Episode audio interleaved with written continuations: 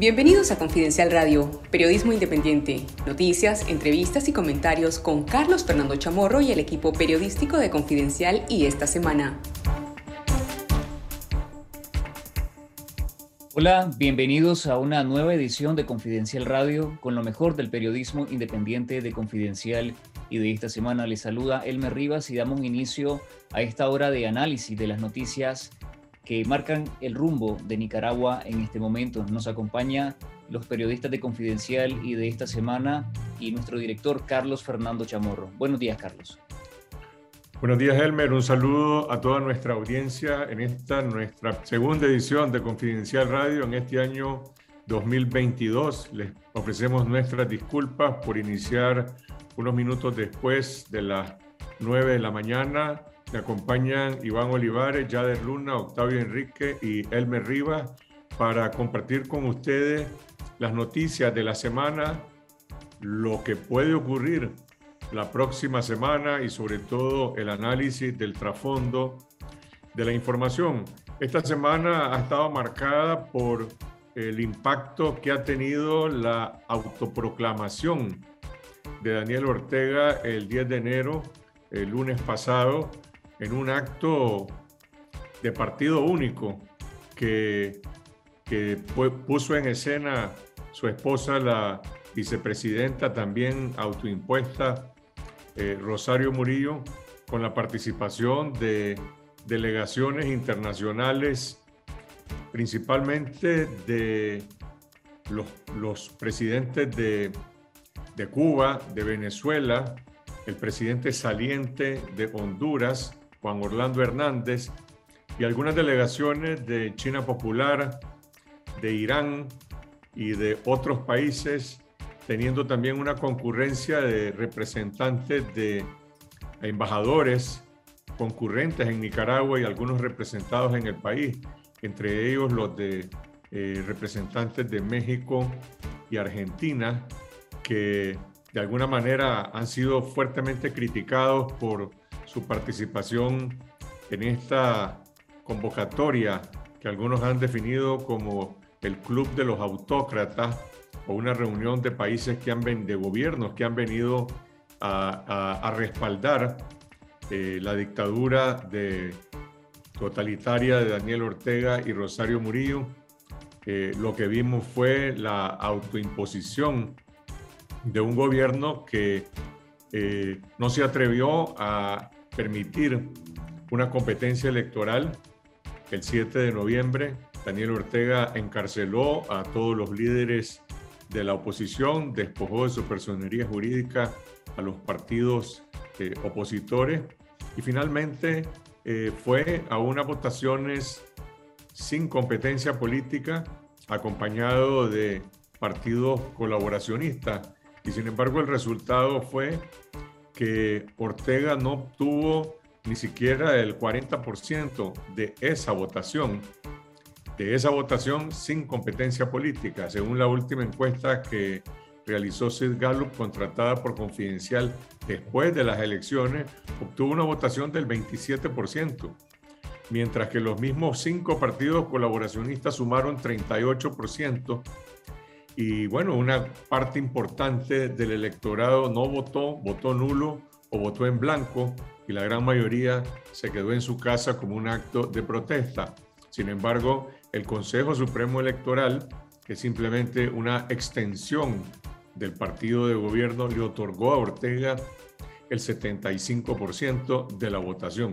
Todo esto se vio reflejado el 10 de enero en este acto de partido único en el que no hubo ningún representante en esa tarima oficial eh, de la sociedad nicaragüense ajena al partido Frente Sandinista. Ahí no había un representante de las iglesias católicas o evangélicas o del sector privado, de los sectores productivos del país. Eh, exclusivamente estaban participando los miembros del gabinete de gobierno, del ejército, de la policía, de los distintos poderes del Estado y los partidarios del Frente Sandinista. Lo que dijo Ortega es más importante en su discurso, lo que no dijo que su retórica y las pocas cosas específicas que mencionó.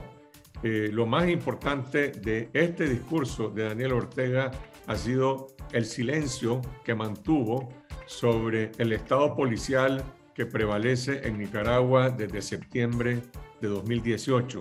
Esa condición de anulación de las libertades democráticas establecidas en la Constitución, como el derecho de reunión y movilización, la libertad de prensa y la libertad de expresión, y por supuesto el derecho a elecciones libres.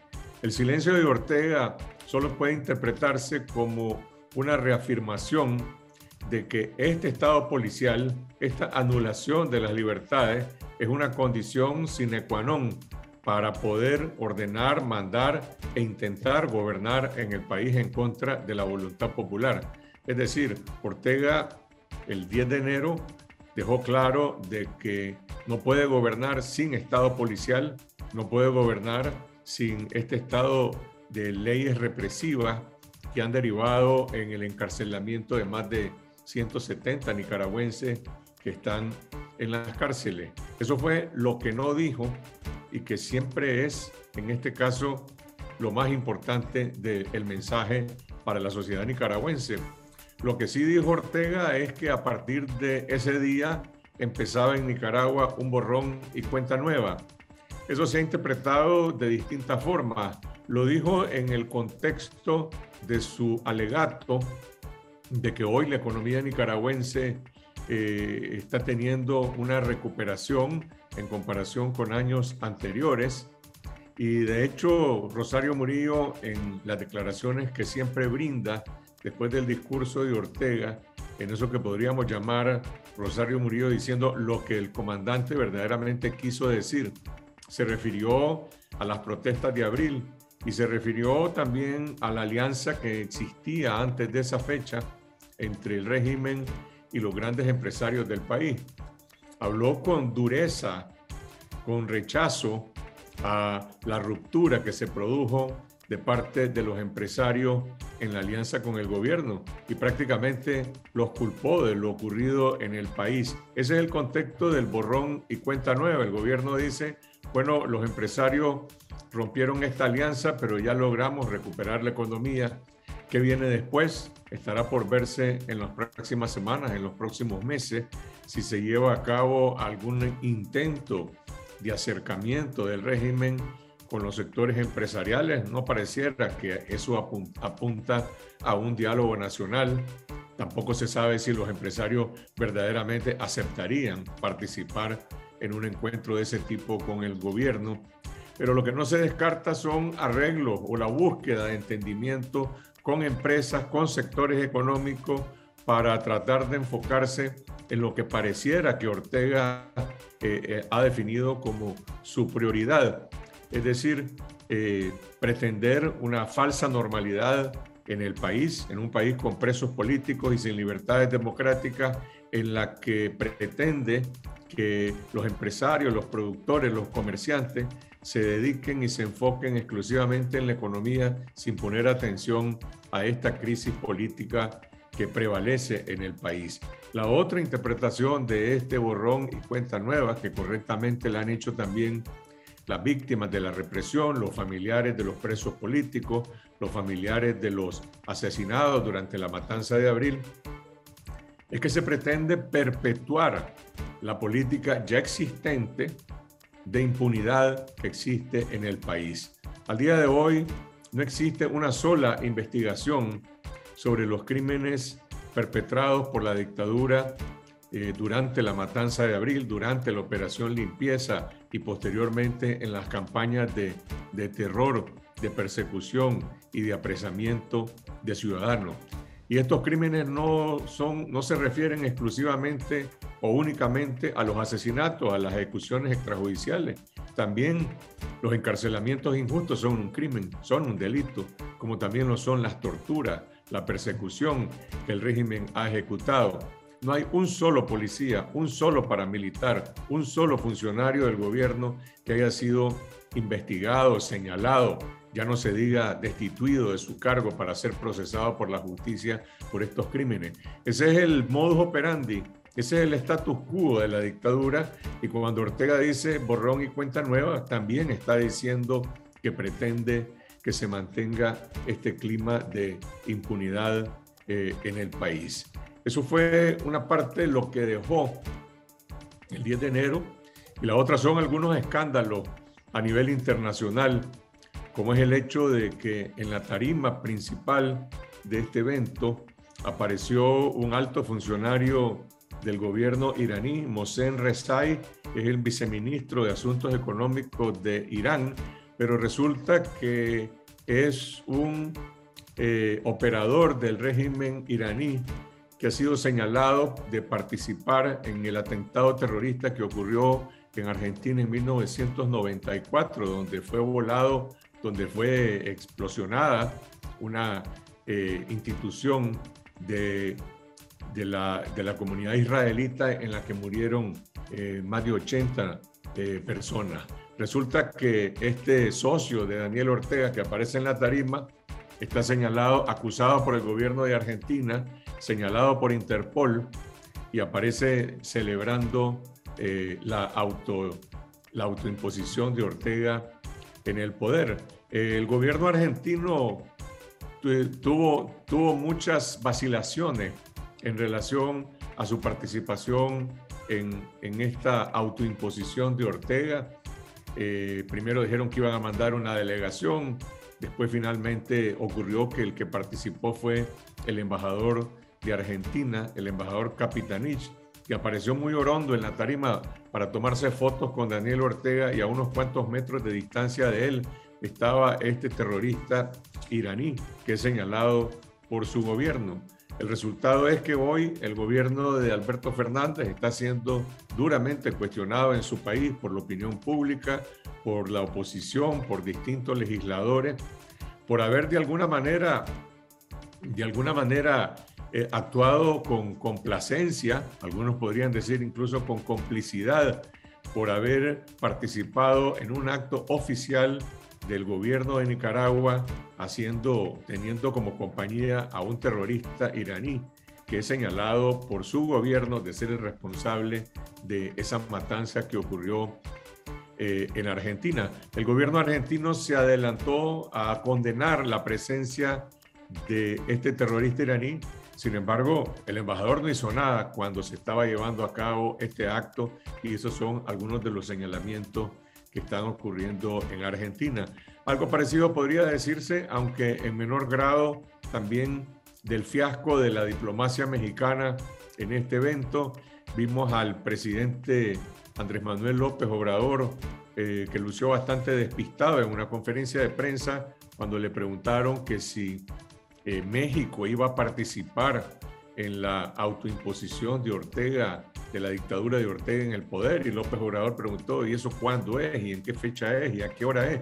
Finalmente México envió a, eh, representarlo en este evento al encargado de negocios, que es algo así como el, el que quedó en la embajada después de que el embajador mexicano fue llamado eh, a consulta. Esa fue la participación de Argentina y México y hay que recordar que en ese momento, el 10 de enero, mientras se llevaba a cabo el acto de autoimposición de Ortega en el poder, se ejecutaron de manera simultánea eh, sanciones económicas, sanciones políticas internacionales por parte primero de la Unión Europea, después del gobierno de Estados Unidos y de otro gobierno contra varios altos funcionarios del régimen de Ortega enfocados principalmente en torno a tres instituciones. Al Instituto de Previsión Social Militar del Ejército de Nicaragua, a Telcor, el ente regulador de telecomunicaciones, que también participa en operaciones de desinformación eh, en el país.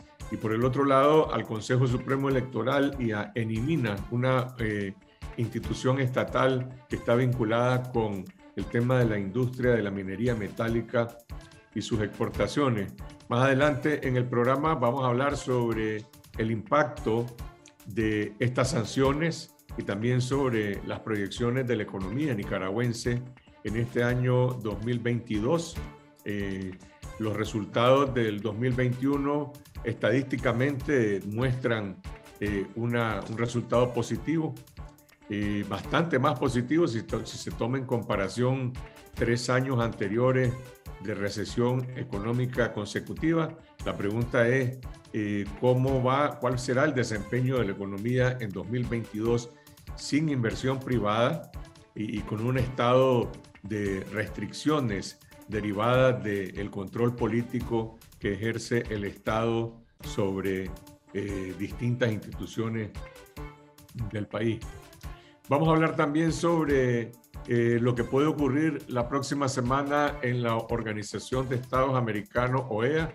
Está pendiente el pronunciamiento, el informe que debe brindar al Consejo Permanente el secretario general de la OEA, Luis Almagro. Luis Almagro pidió una prórroga al Consejo Permanente antes de fin de año eh, para presentar su informe, dijo, a mediados del mes de enero. No hay una fecha, tampoco se conoce cuál será el contenido de este informe en el que supuestamente Almagro debe informarle al Consejo Permanente sobre cuál ha sido el resultado de sus gestiones diplomáticas con la dictadura de Ortega. Léase el intento de establecer un canal de comunicación, un canal de diálogo para que, para que Ortega acepte eh, dialogar con una comisión de alto nivel de la OEA para facilitar un diálogo político, una reforma electoral y la celebración de nuevas elecciones. Extraoficialmente se conoce que no existe ningún canal de comunicación, si es cierto que han habido algunos intentos, pero básicamente el mensaje de Ortega eh, lo ha dejado claro en las últimas semanas, se está retirando de la OEA y simplemente está dispuesto, alega el régimen, a asumir todas las consecuencias que tenga la ruptura total del orden democrático, la ruptura de su propia constitución, la farsa electoral del 7 de noviembre y el robo de estas elecciones a contrapelo de lo que dice la Carta Democrática Interamericana. Sobre eso tiene que hablar Luis Almagro y tiene que, en todo caso, eh, presentarle al Consejo Permanente de la OEA, eh, si no una propuesta, al menos un informe claro sobre cuáles podrían ser los pasos, los próximos pasos de la OEA. La expresidenta de Costa Rica, Laura Chinchilla, dice, no hay otro paso que la aplicación del artículo 21 de la Carta Interamericana, que requiere 24 votos para su aprobación. Y esa es la clave del futuro de esta encrucijada en que se encuentra la OEA en la crisis de Nicaragua. ¿Existen o no estos 24 votos para aplicar el artículo 21 y qué consecuencias tendría esto en las relaciones interamericanas de Nicaragua con el Banco Interamericano de Desarrollo y con otras instituciones de la Organización de Estados Americanos? No se sabe cuándo Almagro brindará el informe, sin embargo, eh, fuentes diplomáticas vinculadas al Consejo Permanente de la OEA están esperando que este informe sea presentado el próximo miércoles. Estamos hablando del miércoles 19 de marzo, cuando está convocado para una reunión ordinaria el Consejo Permanente de la OEA. Eh, no se conoce cuál es la agenda de esta reunión, pero habiendo dicho Almagro que debía de pronunciarse a mediados del mes de enero y estando eh, planificada ya esta reunión del Consejo Permanente, lo que los diplomáticos eh, que representan a distintos gobiernos en el Consejo Permanente están esperando es que el próximo miércoles se conozca el informe de Almagro sobre esta situación.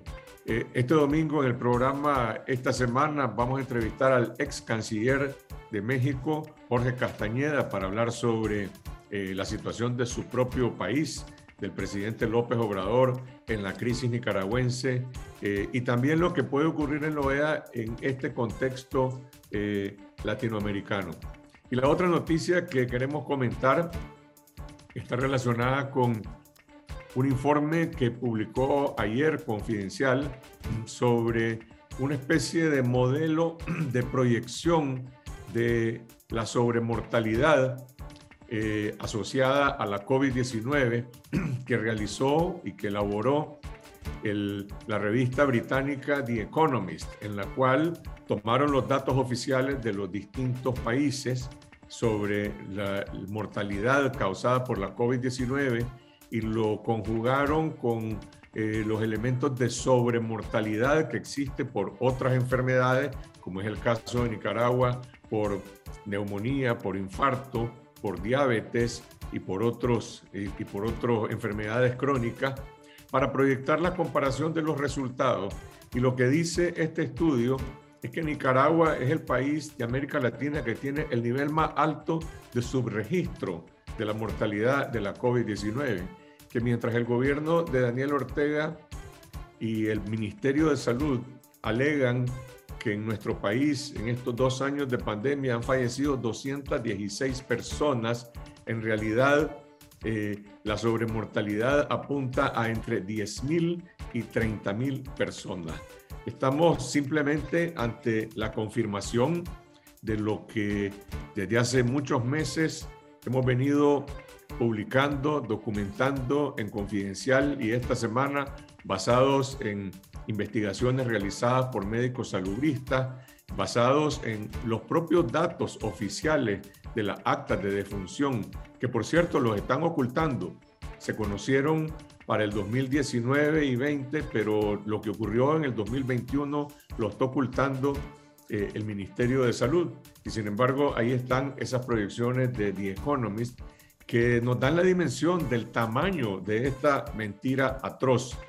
Esta mentira que también es un crimen, es una burla a las familias nicaragüenses que han, que han sufrido eh, pérdidas de personas queridas por la COVID-19 y que están siendo ocultadas y negadas por el régimen y el gobierno de Daniel Ortega. Vamos a hablar también sobre el rebrota que se está viviendo en Nicaragua, en Centroamérica y en el mundo de la COVID-19 asociado a esta variante conocida como Omicron. Hay algunas señales alarmantes de su nivel de propagación que ya está teniendo en Nicaragua y también el inicio de algunas hospitalizaciones, aunque los médicos eh, aseguran de que esta es una variante que tiene un efecto, digamos, eh, menos menos severo en la salud de las personas afectadas, pero todo esto depende del nivel de vacunación que tienen, si tienen o no una, dos vacunas o el refuerzo de las tres vacunas. Esa es la gran pregunta para poder despejar cuál podría ser el impacto de eh, el repunte de Omicron en Nicaragua. Estas son algunas de las noticias que hemos de las que hemos estado hablando esta semana. Vamos a hablar también sobre el espionaje eh, a los periodistas del Faro en El Salvador, de otros medios de comunicación y de la sociedad civil en este país, realizado por el software conocido como Pegasus, que fue fabricado por una empresa israelí que supuestamente solo, solo le venden a los gobiernos.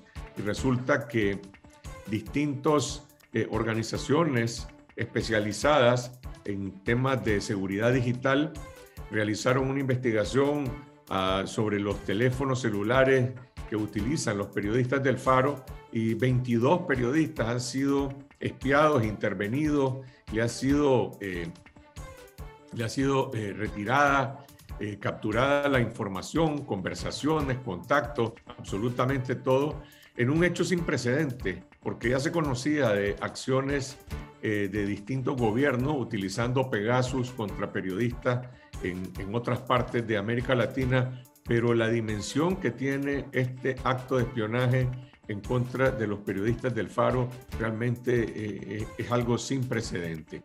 Esas son pues algunas de las noticias del momento de la semana y las proyecciones la próxima semana. Eh, vamos al tema de lo que ocurrió el 10 de enero. Octavio, ¿por qué ha tenido tanta resonancia y tanto impacto el hecho de la presencia de este alto funcionario del gobierno iraní como aliado del régimen de Daniel Ortega, el impacto que ha tenido en Argentina y en otros eh, foros relacionados con la defensa de derechos humanos. Eh, buenos días. Fíjate que por varias razones. O sea, la primera es por el perfil político del, personaje. Eh, se trata del vicepresidente de Asuntos Económicos de, de Irán, con una clara influencia sobre todo ese eje. Vos viste las relaciones, por ejemplo, cómo se relacionó con Maduro, cómo se relacionó con el mismo Díaz Canel y con el mismo Ortega.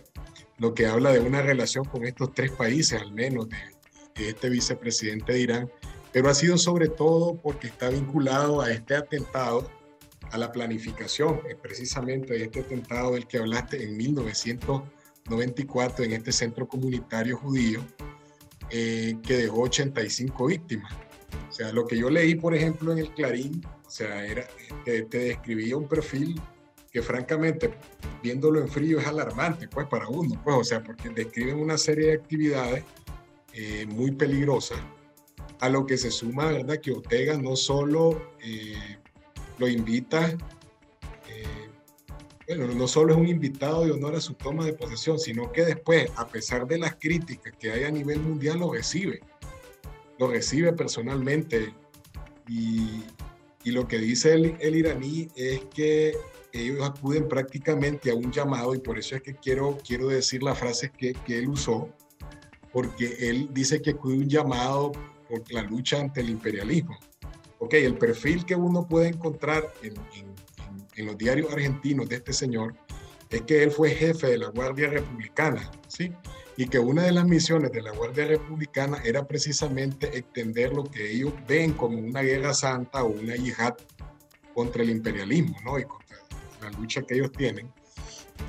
Y en segundo lugar, eh, al hablar concretamente en el informe oficial de Argentina sobre las actividades terroristas en torno al atentado en específico, ellos hablan de que este señor fue el, el que estuvo en la planificación al ser miembro de la Guardia Republicana y tener la pretensión de extender la revolución pues a todo el mundo, también eh, se unió con otro que era el de las tropas especiales y los grupos especiales y estas personas eran las encargadas pues de, de llevar a cabo operaciones en el exterior.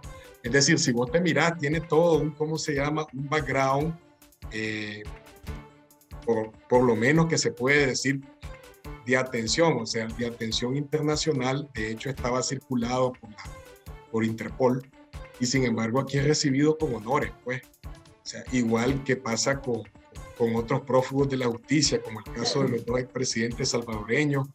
Es decir, esta toma de posesión, además de mostrar a Ortega como el dictador que es, también él se muestra a sí mismo, ¿no? Por la gente que se rodea. Dime con quién anda y te diré quién eres. Yo creo que es mejor dicho que puede describirlo aquí. Y eh, no es, no es fortuito la serie de reacciones que vos comenzás a percibir, primero de las víctimas, sí, o sea, de, de las víctimas eh, que dicen que esta es una afrenta, pues, a, a, todos los familiares de las víctimas y a las víctimas de las personas que fallecieron. Y eh, luego del mismo gobierno argentino que al, verse, ¿verdad?, que su embajador estuvo en la, en la misma actividad y lo, lo mínimo que podían hacerse era preguntarse, ¿verdad? ¿Por qué, si ese señor está ahí, si está, qué está haciendo el representante de Argentina? Y luego, ¿por qué, si está circulado por Interpol, por qué no lo capturan? Entonces, esto provoca, un, ¿cómo se llama? Un escándalo, donde reacciona el mismo Argentina, ¿verdad? Condenando eh, la invitación, pero también Israel, también las víctimas. Es decir, se vuelve un escándalo por el perfil político y, y, de actividades terroristas en el que este señor está involucrado. Entonces el escándalo es mayor cuando Ortega lo recibe.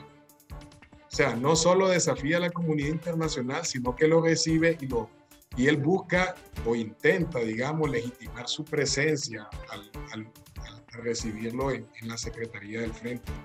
Es un escándalo, o sea, francamente, eh,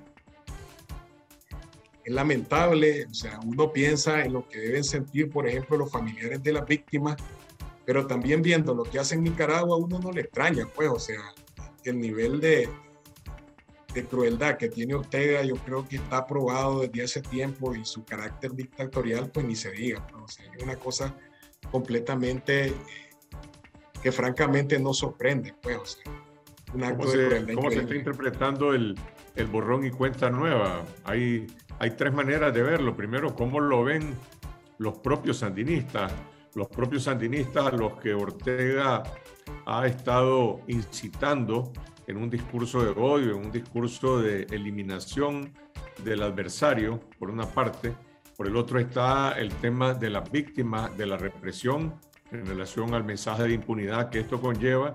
Y en tercer lugar también el borrón y cuenta nueva frente al sector empresarial que le dice, bueno, la economía ya repuntó y olvidémonos de lo que pasó, vamos ahora a trabajar pues para generar el progreso en el país. Mira, el, para los sandinistas, pues todos estos fanáticos, ¿verdad? que muchos de ellos son perpetradores pues, de los crímenes de, de lesa humanidad, es la ratificación de lo que Ortega ha venido haciendo en la práctica, que es cubrirlo con un escudo de impunidad. O sea, de todos los casos en que paramilitares estuvieron involucrados, hasta ahora, si, usted, si no me falla la memoria, el único que fue llevado a un juicio y quedó impune completamente eh, fue el del, el, del, que asesinó a la doctora, a la doctora brasileña, cerca de las instalaciones de, de la casa de Francisco López, y no pasó nada con él. O sea, no se sabe absolutamente nada de él cuando esa, esa muchacha fue víctima, fue directa. Eh, luego han existido otros casos. Raineya Lima se llamaba la joven. Exactamente, ella. Luego han existido otros casos donde los familiares se han cansado, ¿cómo es que se llama? ahí? Bueno, no se han cansado, en realidad siguen firmes pidiendo castigo y, el Estado ha hecho caso omiso. Entonces lo que vos ves es a ese sector, ¿verdad? Que es el que usa Ortega para atacar, digamos, a la oposición y a la población en general, es la ratificación de su promesa de impunidad. A las víctimas, eh, el mensaje es eh, que la impunidad, así como se mantiene, pues, va a significar que está cerrada cualquier posibilidad mientras él esté en el poder, ¿no? De que haya una posibilidad de justicia para su caso. Y el caso del otro lado, del, del el sector empresarial yo creo que es una especie como de tanteo político, eh, no sé a quién está enamorando de todos los, todos, los, de los, todos los grandes capitales para que se siente en lo que sería una farsa, pues, para intentar vender la búsqueda de una estabilidad de un país que él mismo se encargó de destruir desde sus cimientos institucionales.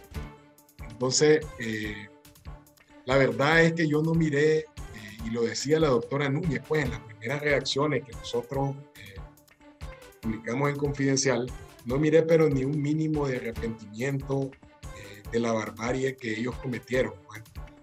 Más bien lo que yo miré fue un intento de tergiversación de la verdad eh, cuando nuevamente repitieron el, discurso del golpe de Estado, ¿no? o el discurso de que nos querían volver al pasado, el pasado que lo asocian con el somocismo y en eso también es una gran contradicción a su propio discurso, pues, porque para mí, eh, al examinar a historia, a la, luz de la historia, no existe ningún, ningún político que se pueda considerar que sea mejor alumno como Ortega de Somoza, pues, por todas las, por todas, ¿cómo es que se llama?, las mañas políticas que ha ocupado para controlar al país.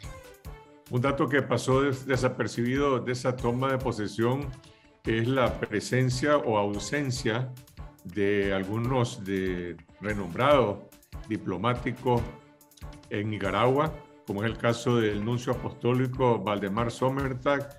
Eh, lo que yo conocí por fuentes diplomáticas es que el nuncio sí fue invitado al acto y ese día el nuncio viajó al Vaticano. Es decir, es, él, él, ese día salió del país.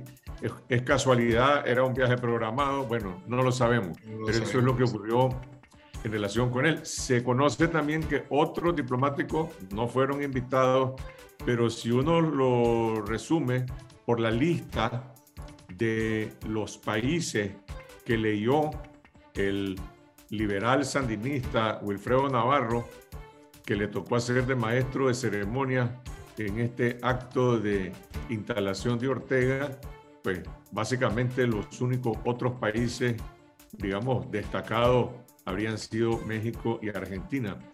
Iván, ¿hay alguna reacción de las cámaras empresariales en relación al mensaje de Ortega, a este supuesto eh, borrón y cuenta nueva? ¿Había algún representante de AmCham o del COSEP en este acto de la autoimposición de Ortega en el poder? No, Carlos, ellos saben que si hacen una cosa como esa, sería una especie de suicidio ok, ellos no están en la política, pero de todos modos afectaría sus negocios y ellos lo saben. Yo, yo, quería retrotraer un comentario sobre, la, sobre lo que sucedió con Argentina. Y es que me pregunto qué irá a partir de ahora. Si va a seguir coqueteando como lo ha hecho, de que a veces parece apoyar o parece no apoyar o, ser, o tener paños tibios con, con Ortega, o si ahora Argentina pues, va a tomar una decisión de, de, apartarse de esto y por lo menos dejar de votar a, a favor de Ortega como lo ha estado haciendo. Regresando al tema del sector privado, Uh, Perdón, Iván. En la, última, en la última votación, Argentina no apoyó a Ortega. En efecto, su actitud es una actitud de, eh, sí. bastante ambigua. Sí, Esa es la realidad. Pero por el otro lado, hay que tomar en cuenta de que hay un dame que te doy. Eh, Nicaragua, que después de que acusó a Argentina de ser un instrumento del imperialismo, apareció el canciller Denis Moncada respaldando el nombramiento del presidente de Argentina como presidente de la CELAC. Pero bueno, vamos a ver el próximo miércoles en el Consejo Permanente cuál es la posición de Argentina. La de México, pues creo que no hay ninguna, ninguna expectativa de que se produzca ningún cambio con la posición de, de López Obrador. Vamos al tema de la economía y el impacto del borrón y cuenta nueva.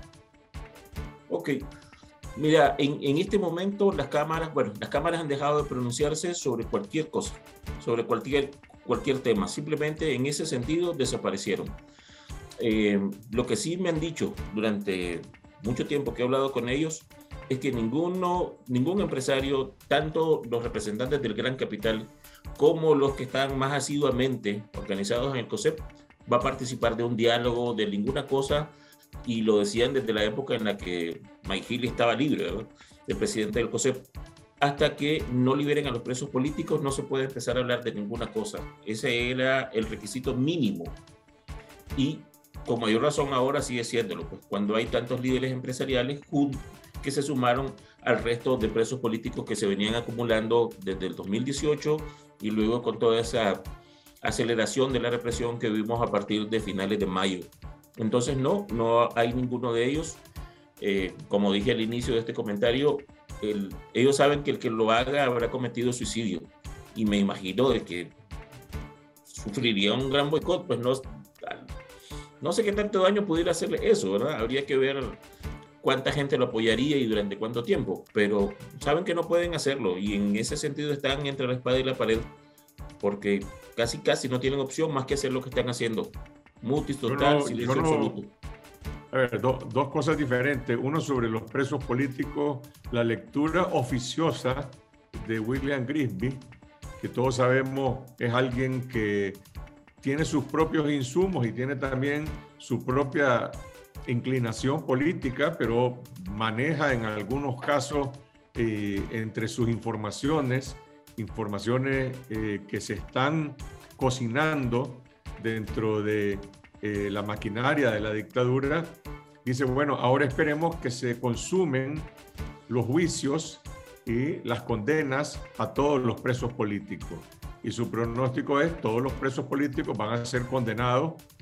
Eh, no sabemos qué es lo que van a decir los jueces en relación a cuántos años de cárcel les van a otorgar, si 3, 5 o 15 porque en dependencia de eso, una parte de esa condena la pueden pasar casa por cárcel. Es decir, el mensaje de la dictadura, como dije al inicio, es este país sigue con casa por cárcel y con presos políticos con presos políticos y con presos políticos despojados de sus derechos políticos, porque los juicios hasta hoy eh, no hay ninguna perspectiva de que sean anulados, solamente serán anulados si hay una verdadera presión nacional e internacional que ponga verdaderamente contra la pared a la dictadura. Pero al día de hoy, eso es el curso que tiene, que tiene la situación de los presos políticos.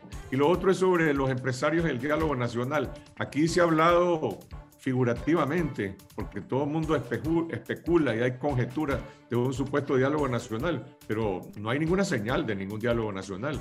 Lo que hay es una señal de encuentros, encuentros técnicos, bilaterales, con empresas, con sectores económicos. Eso no es un diálogo nacional.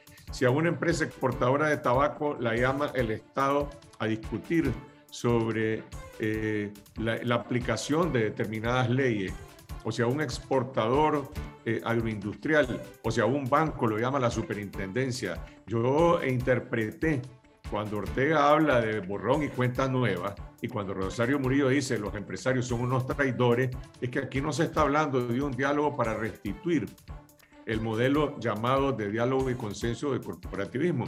Lo que están hablando en todo caso es de encontrar una relación de trabajo funcional con las empresas, con algunos gremios, con algunos sectores. La pregunta es, ¿cómo va a reaccionar, cómo van a reaccionar los empresarios frente a este tipo de propuesta que es como se puede traducir ese borrón y cuenta nueva de la dictadura? Por ahora no hay ninguna señal. Carlos, es que eso sí está ocurriendo. Los sectores sí tienen reuniones de trabajo uh, o, o, las tienen o las piden, ¿verdad? No todos las consiguen, pero ellos sí están teniendo reuniones para poder seguir avanzando en tratar de solucionar los pegones que encuentran en su día a día, o como por ejemplo en el caso de los urbanizadores que están esperando que el Banco Centroamericano les suelte 171 millones de dólares que ya están aprobados y que por ahora eh, el presidente del ejecutivo del banco, Dante Mossi, se dio de plazo hasta septiembre de este año para decidir en qué momento lo suelta. Pero las, las cámaras sí tienen reuniones con sus contrapartes en el gobierno o por lo menos las están pidiendo para temas estrictamente operativos. Eso sí sigue ocurriendo. Ahora, las proyecciones económicas eh, indican de que si bien el crecimiento estadístico de este año anda en el orden del 5, 7,5%, algunos dicen más. El próximo año todas las proyecciones apuntan en torno al 3% o a entre 2 y 3%. Eh, eso no es una buena noticia ni para el gobierno, ni para los empresarios y mucho menos para los ciudadanos que ya este año emigraron, salieron del país más de 140 mil personas. Definitivamente, el, ese 3% es para este año y es la previsión más alta. Hay algunas que hablan de 1,5 o de 2%, según, según a quien consultemos. Eh, lo que previsiblemente puede ocurrir es que sigan creciendo las remesas si la situación en la economía de Estados Unidos, de Estados Unidos por ejemplo, o el resto de los, de los mercados emisores de remesas como son Costa Rica, España, un poco Panamá, El Salvador, etcétera, mantienen sus economías más o menos estables. Este año, aunque el Banco Central no ha dado el dato oficial, es fácil, fácil prevenir, previsible, de que este año se sobrepasaron los 2 mil millones de, de, de, dólares. Lo que es, Carlos, si nos damos cuenta, casi, casi el 80 y pico por ciento del presupuesto general de la República. El presupuesto es de 81 mil millones. 2 mil millones en remesas, estamos hablando de arriba de 70 mil millones de córdobas. O sea, el, la cantidad de dinero que están enviando los tanto los exiliados pues como la gente que simplemente ha migrado es pero increíble y en realidad es una de las, de las mayores fuentes para mantener la economía nicaragüense en cierto nivel de estabilidad. Vamos al tema de las intervenciones telefónicas, el espionaje, el uso de Pegasus, lo que está ocurriendo con algunas cuentas de WhatsApp en Nicaragua. Nosotros estamos saliendo de un proceso de intervención, que hablo de nosotros confidencial esta semana, a nuestra cuenta de WhatsApp. Por cierto, le reiteramos a toda nuestra audiencia que sus datos personales, que sus correos electrónicos, que sus números telefónicos que ustedes suministraron a Confidencial al suscribirse a esas listas de WhatsApp están intactos, no han sido eh, intervenidos por el hackeo que se produjo de esa cuenta que prácticamente en este momento está inutilizada. Nosotros seguimos brindando alertas noticiosas a través de Telegram, a través de nuestros boletines eh, por correo electrónico y de otros medios. Pero ahora en El Salvador se habla de algo de una dimensión eh, muchísimo mayor, que es la utilización del software israelita Pegasus para extraer información de teléfonos celulares y no de uno de dos y de cinco minutos o un día, sino intervenciones prolongadas, en algunos casos de más de 150 días, para extraer toda la información, todas las conversaciones. En este caso que los periodistas del Faro, de Gato Encerrado, del Diario de Hoy, de la revista Factum, han tenido con diferentes fuentes. Es decir, el Faro publicó ayer un editorial dirigido a sus fuentes diciéndoles eh, eh, ustedes en, e, en, esta extracción que ha hecho eh, no sabemos quién, pero se presume que podría ser el gobierno salvadoreño, porque los israelitas dicen que ese software solo se lo venden a los gobiernos, aunque el gobierno salvadoreño ahora salió diciendo que ellos no son los, los dueños de ese software. Pero bueno, pueden haber diferentes formas para poderlo hacer. La pregunta es, ¿quién está interesado en espiar a los periodistas del Salvador? Pero el Faro decía, eh, se ha extraído toda la información de nuestros contactos y de nuestras fuentes. Eh, Yader, ¿qué impacto tiene eh, esta denuncia para El Salvador y para en general para el periodismo en América Latina? Bueno, Carlos Fernando, en general, eh, digamos, una intromisión de este nivel revela que un gobierno relativamente nuevo como el de Bukele y que goza de bastante credibilidad todavía en su país, tiene actitudes dictatoriales, pues, porque este, este software ha sido comprado por dictaduras para espiar a, su, a sus ciudadanos.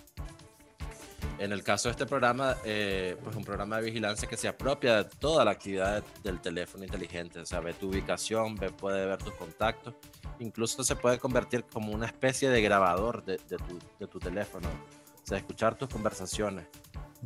Eh, tiene acceso a todo, a, a, a todo, entonces eh, los periodistas del Faro quedaron vulnerables y sus fuentes también. Eh, no se sabe qué es lo que pudieron haber eh, encontrado, digamos, el gobierno en estas 226 veces que eh, usaron el programa Pegasus entre julio del 2020 y noviembre del 2021, una fecha bastante larga y que coincide con investigaciones de, de este medio de comunicación. No solamente los periodistas, también organizaciones y activistas de la sociedad civil y simplemente lo que esto revela es la responsabilidad que tenemos los ciudadanos, los periodistas, también los activistas, de proteger nuestra información, de blindar la información de cualquier manera, de pasar eh, por el momento nuestros teléfonos, nuestra información ante mecanismos de chequeo para verdaderamente poder detectarlo. Ciertamente en Nicaragua el espionaje que se ha ejecutado ha sido un espionaje brutal, es decir, de la fuerza bruta, pero no se puede descartar el hecho de que en este estrechamiento de relaciones que la dictadura de Ortega tiene con Rusia, que tiene con China, que tiene con Irán y particularmente con Rusia, eh, se estén desarrollando o se puedan desarrollar operaciones de desinformación y por el otro lado también eh, operaciones de espionaje. Ahora, ¿qué se puede hacer para protegerse eh, frente a este tipo de eh, intervenciones. Varias organizaciones, entre ellas Access Now, Amnistía Internacional, el Citizen Lab de la Universidad de Toronto, han hecho una especie de consorcio para llamar a, a, cesar este tipo de intervención. Mientras tanto, estamos completamente indefensos los periodistas y los ciudadanos.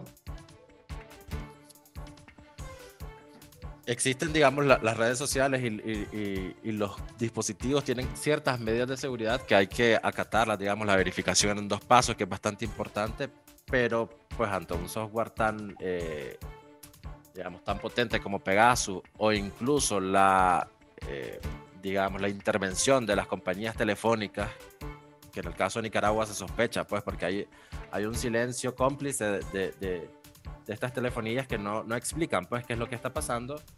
Podría, podría sí haber una intervención en el caso de Nicaragua, pues ya lo hemos visto en algunos momentos, eh, que, ha, que, ha, habido actitudes sospechosas. Pues el caso del, del corte de internet, por ejemplo, en, en, los momentos de la operación limpieza en Carazo, la gente todavía no lo olvida.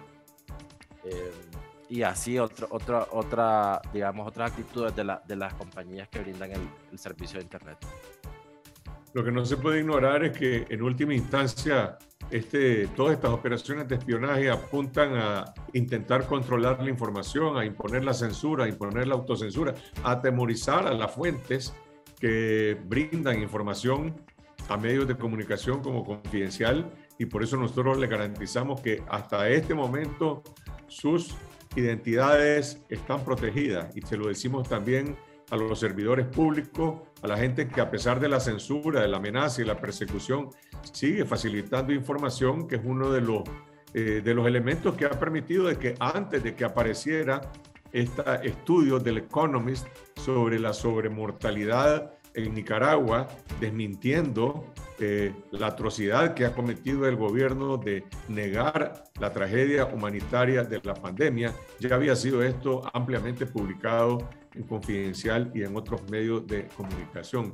Eh, Elmer, el, el, estudio del Economist y el estado de Omicron eh, en el país, ¿qué, ¿qué, reacciones ha habido entre los, no sé, los médicos, los ciudadanos, los familiares de las víctimas de la tragedia humanitaria de la COVID-19? La unidad de datos de este prestigioso medio británico de, de Economist revela o proyecta más bien que en Nicaragua han habido entre 10.000 y 30.000 muertes por COVID-19 desde el inicio de la pandemia, es decir, 137 veces más muertes que las 218 muertos que reporta el Ministerio de Salud, es decir, 218 por 137. Eh, esto nosotros ya lo hemos revelado antes a través de precisamente tomando en cuenta los datos oficiales sobre exceso de mortalidad, que son los mismos datos que utiliza eh, la unidad de datos de este medio.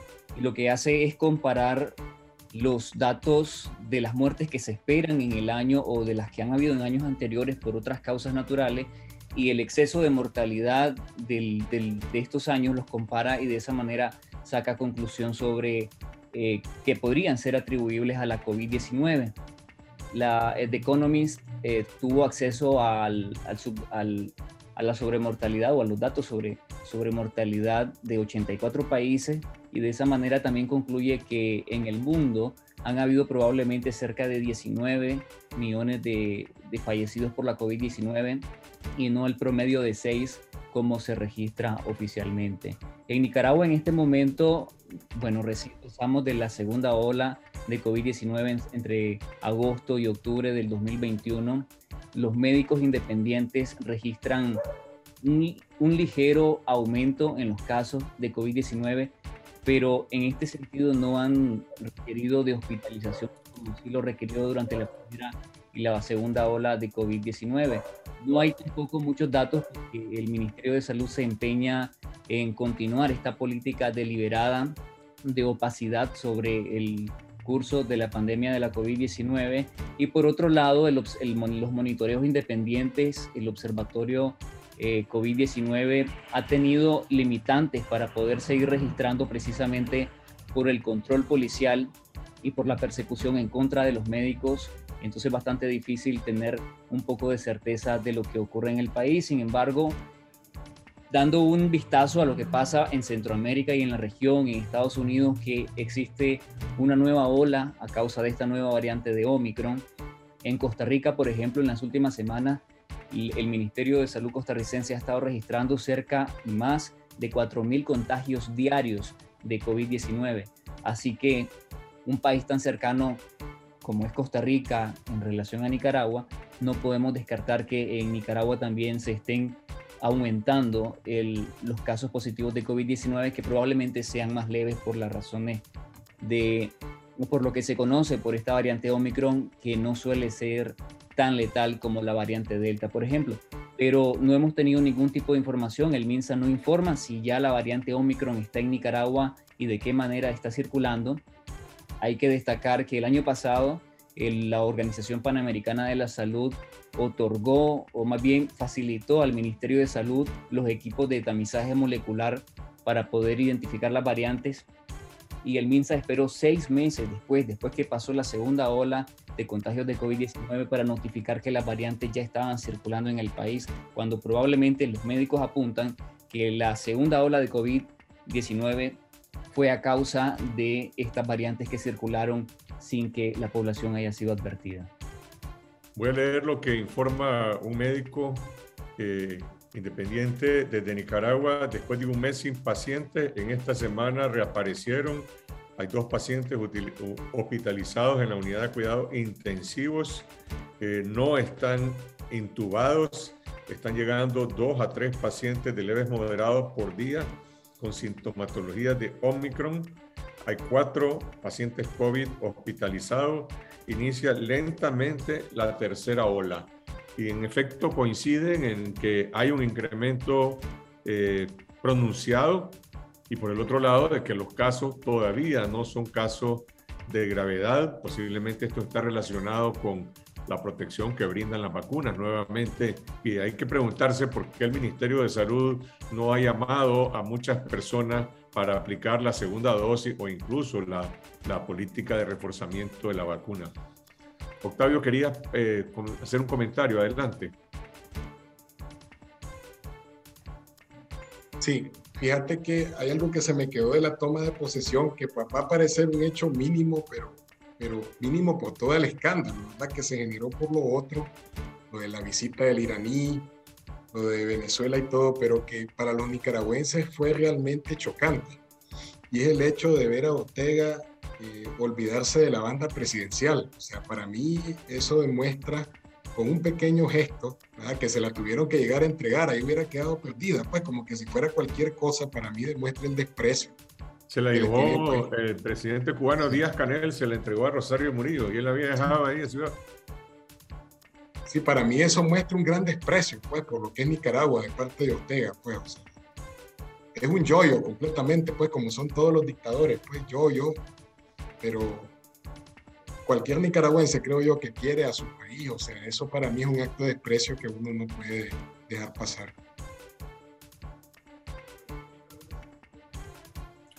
Gracias Octavio, Yader, Elmer, Iván, no sé si tienen algún otro comentario, los buenos deseos del 2022 para, para, para, para, para nuestra comunidad, para, para nuestro pueblo.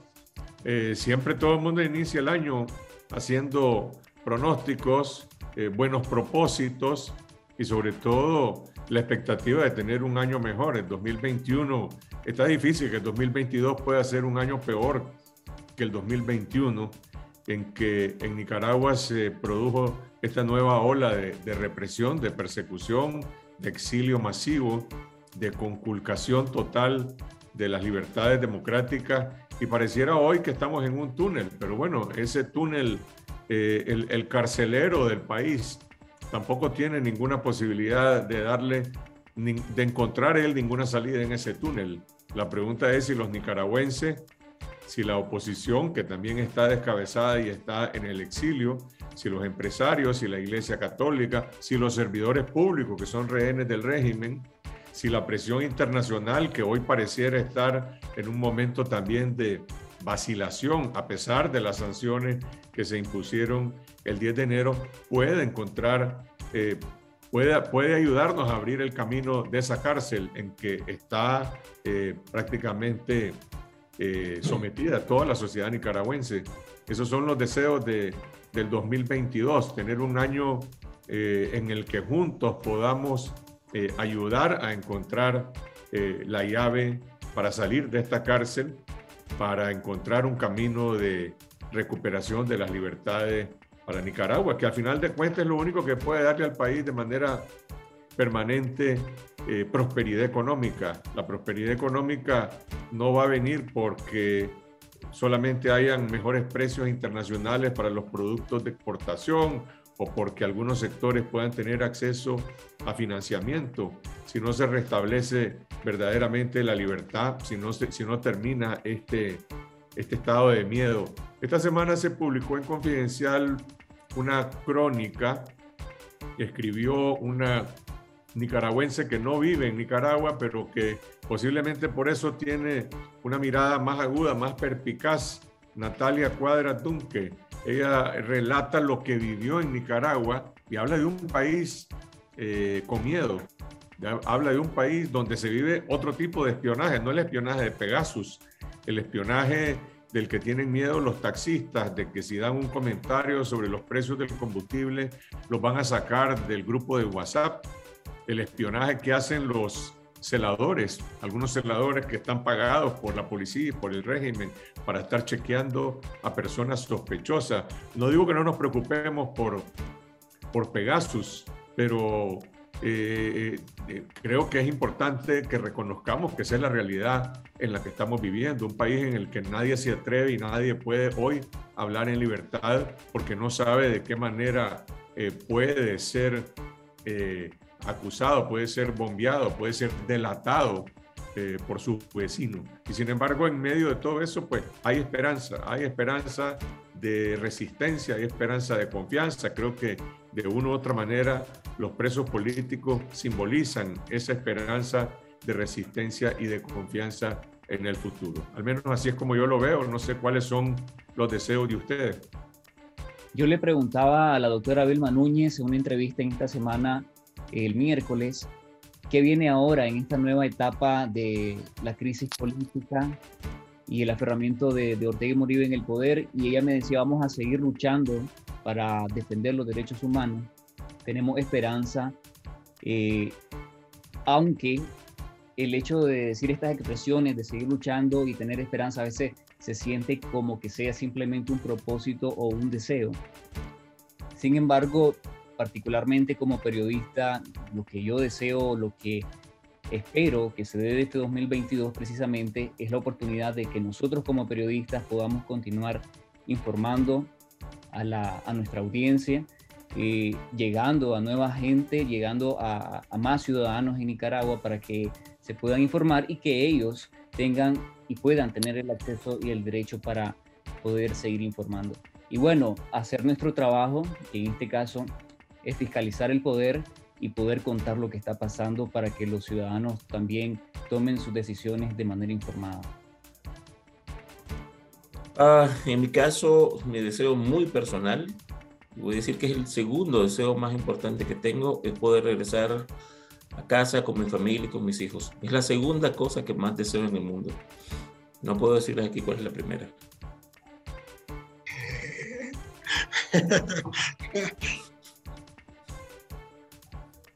Ya, ver, Octavio. Bueno, en mi caso, eh, en mi caso, digamos, eh, prometerle a la audiencia que vamos a seguir eh, informando, vamos a seguir venciendo la censura porque a pesar del estado de temor que hay en el país, hay muchos ciudadanos, muchos trabajadores del Estado, muchos eh, ciudadanos que vencen su, su, propio temor y nos dan información y prometerles que vamos a seguir informando, vamos a seguir contando lo que ocurre en Nicaragua, eh, a pesar de, de, de este intento de, de imponer la censura del régimen y ese discurso vacío de borrón y cuenta nueva que básicamente eh, es una amnistía del olvido para los crímenes de lesa humanidad que ha cometido el régimen, pero no para liberar a quienes están injustamente hoy encarcelados. Fabio Enríquez tiene la última palabra. Se me adelantaron un montón de cosas, de buenos deseos, sobre todo de la profesión. A nivel personal, yo quiero volver a abrazar a mi madre. Quizá eso agregaría. Compartimos el mismo deseo, la misma esperanza. Eh, uno no puede saber cuánto durará el exilio, pero tenemos que hacer todo nuestro esfuerzo en lo que nos corresponde a nosotros como periodistas, en brindar información confiable, en investigar, para que eso contribuya a que la gente esté bien, mejor informada para tomar las decisiones y que salgamos de esta cárcel, que recuperemos la libertad, que podamos regresar a nuestras casas. Yo también quiero abrazar a mi madre. Gracias Octavio, Jader, Iván, eh, Elmer por compartir sus opiniones, informaciones, eh, incluso sus eh, opiniones personales aquí hoy en la tertulia de Confidencial. Gracias a toda nuestra audiencia que nos ha acompañado en esta hora.